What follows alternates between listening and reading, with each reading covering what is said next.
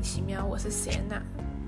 对，今天的这集 podcast 呢，只有我一个人，因为我们现在上大学，然后我们大学在两个有点远的地方，所以比较难见面。啊，原本是假日要录，但是呢，这礼拜六日台风，然后就外面很吵，所以我们就没办法录。所以今天这一集就是只有我来负责。然后这一集也是一样。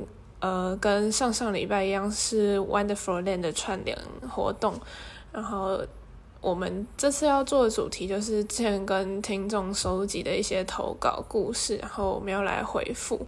那在开始之前，先来更新一下我的近况好了，就是呃，我前阵子不是去剃了光头嘛，然后诶，我上上集有讲我去剃了光头嘛，然后结果。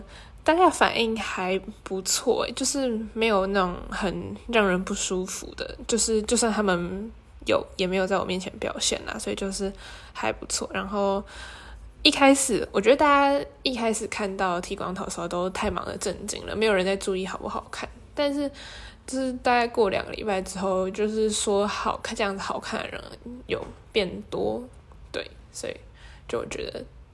大家一开始真的是太忙的震惊了，还蛮好笑。然后我也是，就剃光头之后，突然学校，我之前不是都说我都没有交朋友什么的嘛，然后突然学校好几个人来跟我搭话，然后我也不知道，可能我现在变得太好认了这样子，但就也还不错，这样至少就是我现在发现做一些越奇怪的事情，就越可以一开始就遇到那些。比较可能跟你合得来，像我在包包上挂彩虹旗，就不可能交到共同的朋友，对吧？就是还蛮方便的。然后我也是，我现在剃光头，就是会呃，可能吸引到一些比较喜欢特别啊，或是奇怪的人，我也不知道。好，就大概是这样。然后呃，因为这一集还是我们的串联活动嘛，所以还是照例要来宣传一下那个。第一个就是赞助我们的 KK Bus 啊，然后呃家庭方案三个人或是六个人都还是有，然后我们会把资讯栏放在下面，然后在 KK Bus 的上面也可以，它有特别一个呃应该是骄傲月专区吧，就是大家的节目会放在上面，他们会。就是会上去更新，把我们新上架的一些人的节目放在上面，对，大家可以去听听看。然后 Spotify 上面也有这次串联的播放清单，我到时候会再把链接附上。然后再来就是下个礼拜就是同志游行啦。然后这次的台湾同志游行主题就是无限性结构框架性别无限。那这个主题我们上次已经讨论过了，就再跟大家提醒一下，十游行的时间是在十月二十九号，然后同时还有二十周年的回顾展览是十月从十月一号开始到十一月六号。对我因为最近也是很忙，但是我还是很想找时间去看这个展览，所以搞不好会在游行的那个礼拜去吧，我不太确定。然后就是因为台湾同志游行今年二十岁了，然后这个展览就是算是一个回顾这二十年来的，真的就是很厉害。同那个二十年前，就是大家对同志可能还非常不友善，然后大家不太敢出现的时候，就有游行这件事情。然后这样一直走，一直走，一直走，大家现在都是可以很开心、很自然的走在街上，也不用担心被认出来啊什么的，就是很棒。然后，另外还有台南的同志游行，呃，这是今年是第六届台南彩虹游行，然后在十二月十号的下午，在台南美术二馆旁边。然后这次的游行主题是共军行道，呃，应该是台语啦，只是我我台语不好，对。然后十二月十号大家可以一起参加。好，然后呃，我刚刚去吃个午饭回来了，对，可能没有人想知道啦，但就还是想分享一下，因为我现在自己一个人住，然后因为我有点懒得出门，然后外面的食物比较油，我吃不习惯，所以我通常都会在家里自己煮，然后就前一阵子有跟一个刚认识的人聊天，然后讲到这件事，然后他，你知道，你们知道他居然跟我说什么？他说：“那你很贤惠。”然后我直接翻个大白眼，说贤惠是什么鬼东西？然后就是用还蛮不爽的语气，然后他就没有再接下去。我也不知道是怎样，假装没听到还是怎样。反正哦，我的天啊，就是活了这么久，第一次听到有人在我面前对我讲这么没有礼貌的话。对我真的觉得讲别人贤惠真的是超级没有礼貌的，就是什么你什么意思？傻眼。好，天啊，将来这这集会不会就变成我超级的自言自语？就虽然我现在就是在做这件事情，然后可能大家觉得平时反正平常也都是我在讲话，所以好像没有什么差，我不知道。但是。就是如果阿布在我旁边的话，我就会变成好像是在跟他讲话。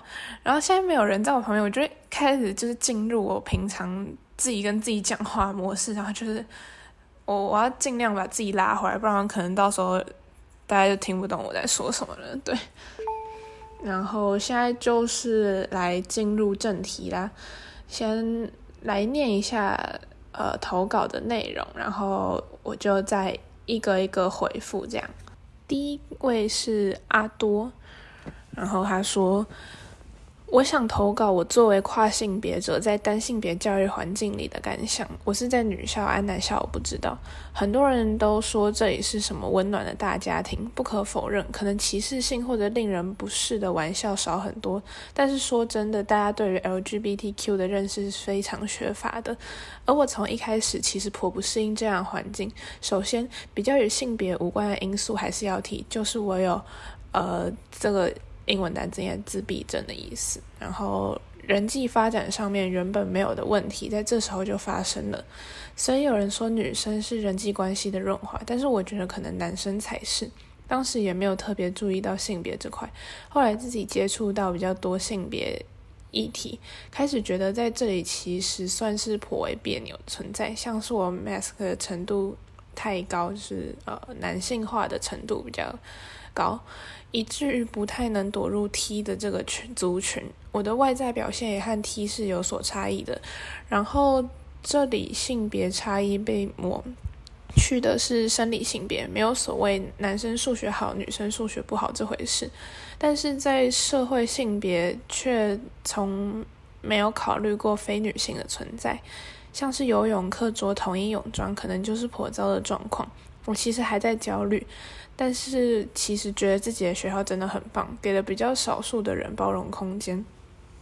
我也成功争取到了性别友善厕所设立，虽然只是牌子，但是我一直被盯的时候，终于可以在内心跟自己说，我就是要来这里上厕所，这里我本来就可以来，谢天谢地，算是让每个社会性别都有被允许存在的机会。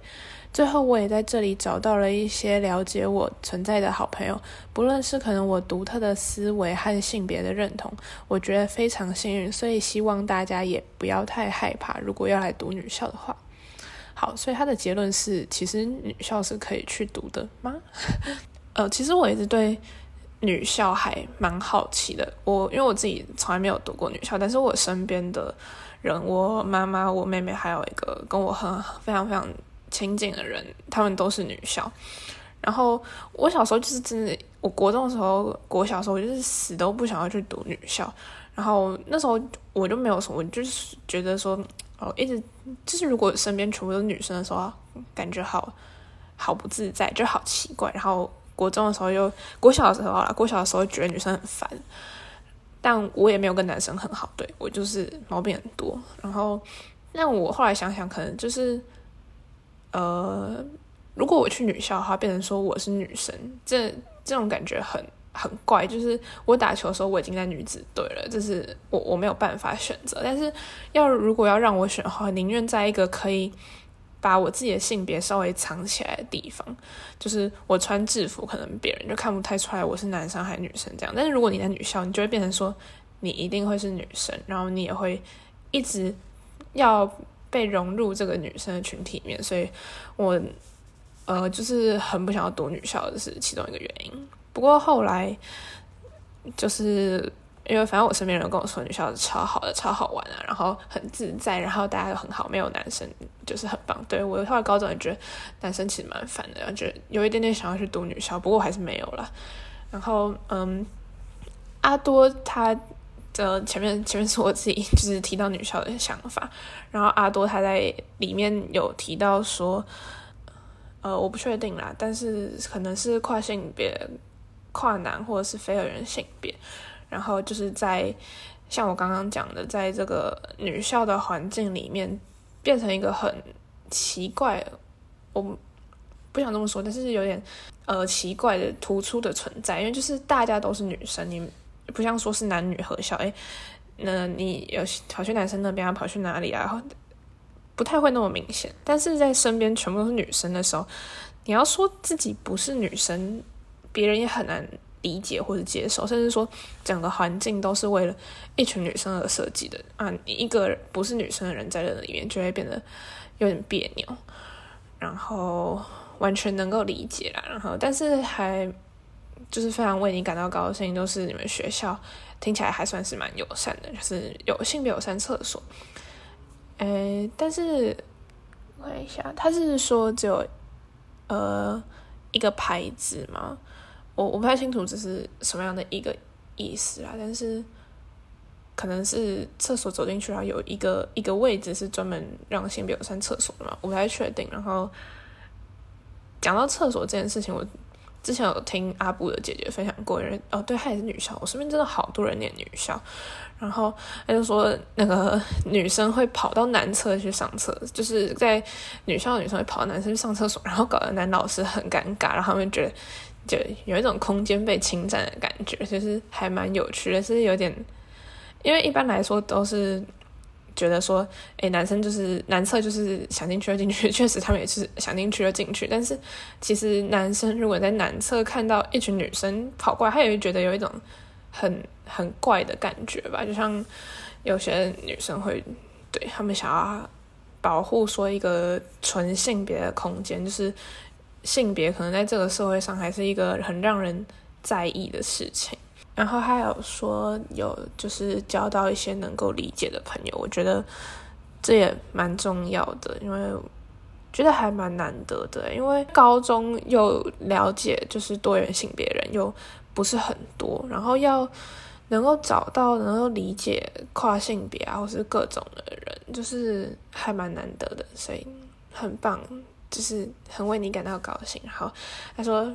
大家如果要去读女校的话，也不用害怕。就是，对了，我觉得是应该是一个蛮不错的体验。然后我一直就是超级想要好，对于女校里面文化超级超级好奇。然后，但我可能之后就是有机会会去 找我身边的人，然后问一问，他们就一直被我骚扰。但是我觉得是听起来就是他们，就是我听他们分享的话，女校是一真的是一个还蛮不错的环境，这样。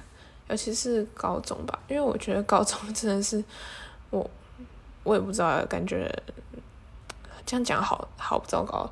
但是男生真的很烦，对。第二个留言是平头女孩，然后说。我接触到的世界，把女生说的很没力量，很容易受害、伤害，然后害我出门都心惊胆战。但是剪完平头之后，大家说剪平头不像女生，看起来像男生，反而让我发现平头女孩的额外好处。因为如果女生容易受害，那么我看起来像女生又不是女生，应该就会让人困惑，比较不容易成为目标吧。这样思考后觉得有安全感。只是为什么会发生性犯罪？人们。不会尊重别人的性自主吗？而且发生性犯罪之后，大家常常检讨受害者的性别服装，这世界好可怕。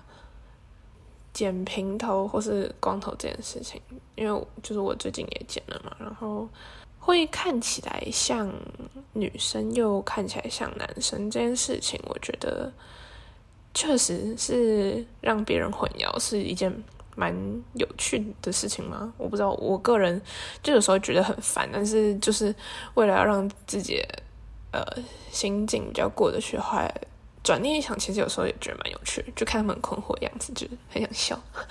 然后，呃，但是说真的，因为我剪过就是耳上的，就是所谓的男生头，然后我现在要剃光头，我发现剪耳上的头发比较容易被认成男生。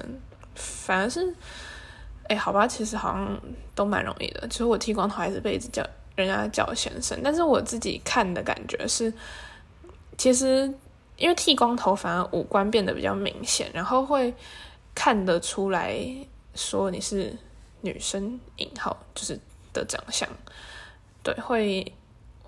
但是我真的是觉得大部分人都没有在认真看啊，所以他们就是光看头发的时候，只要呃头发短于耳朵，他们就会直接把你当男生，对，大概是这样。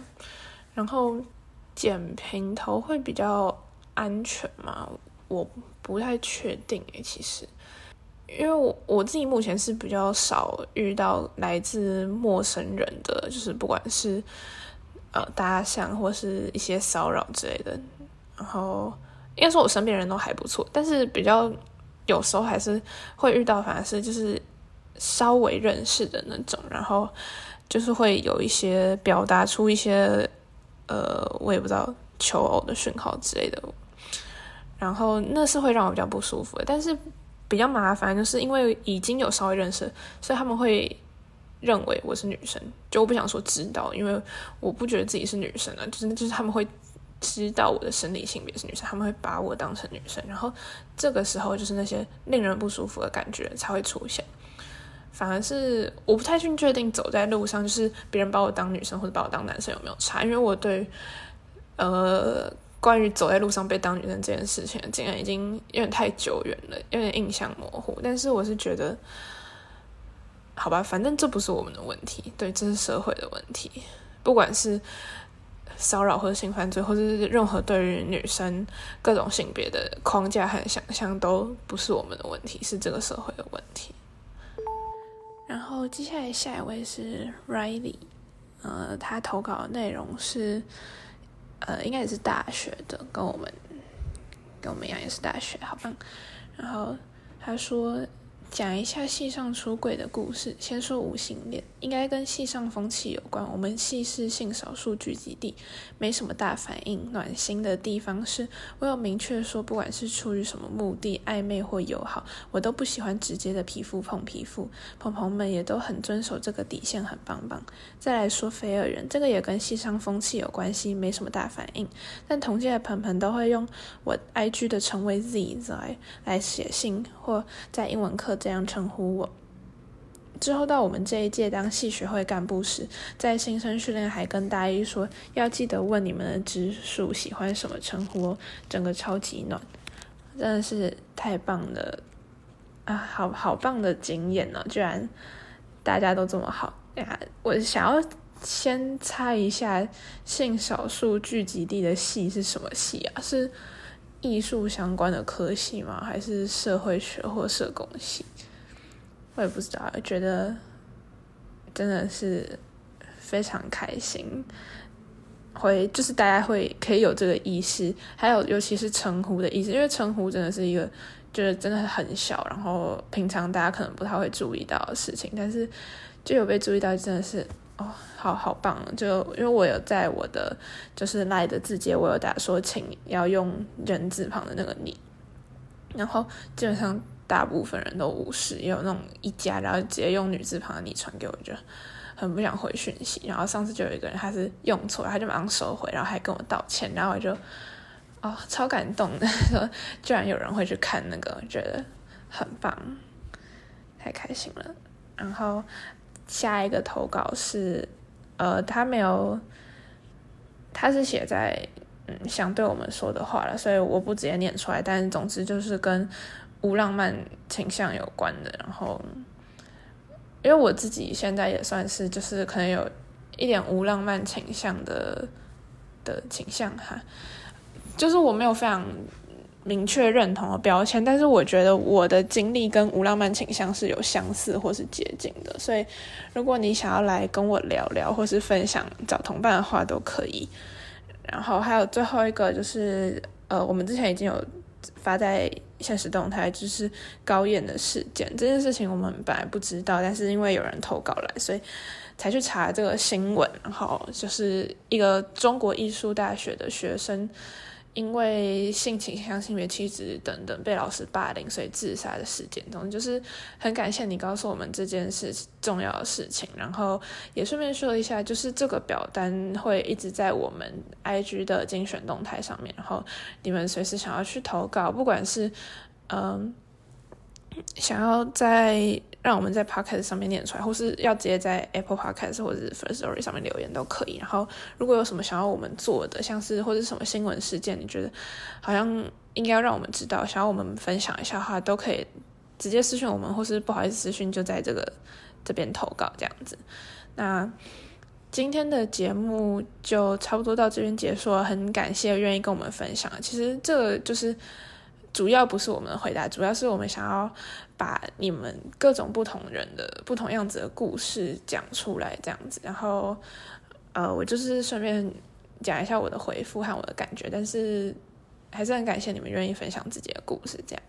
然后今天的节目就差不多到这边结束，那我们下次再见喽，拜拜。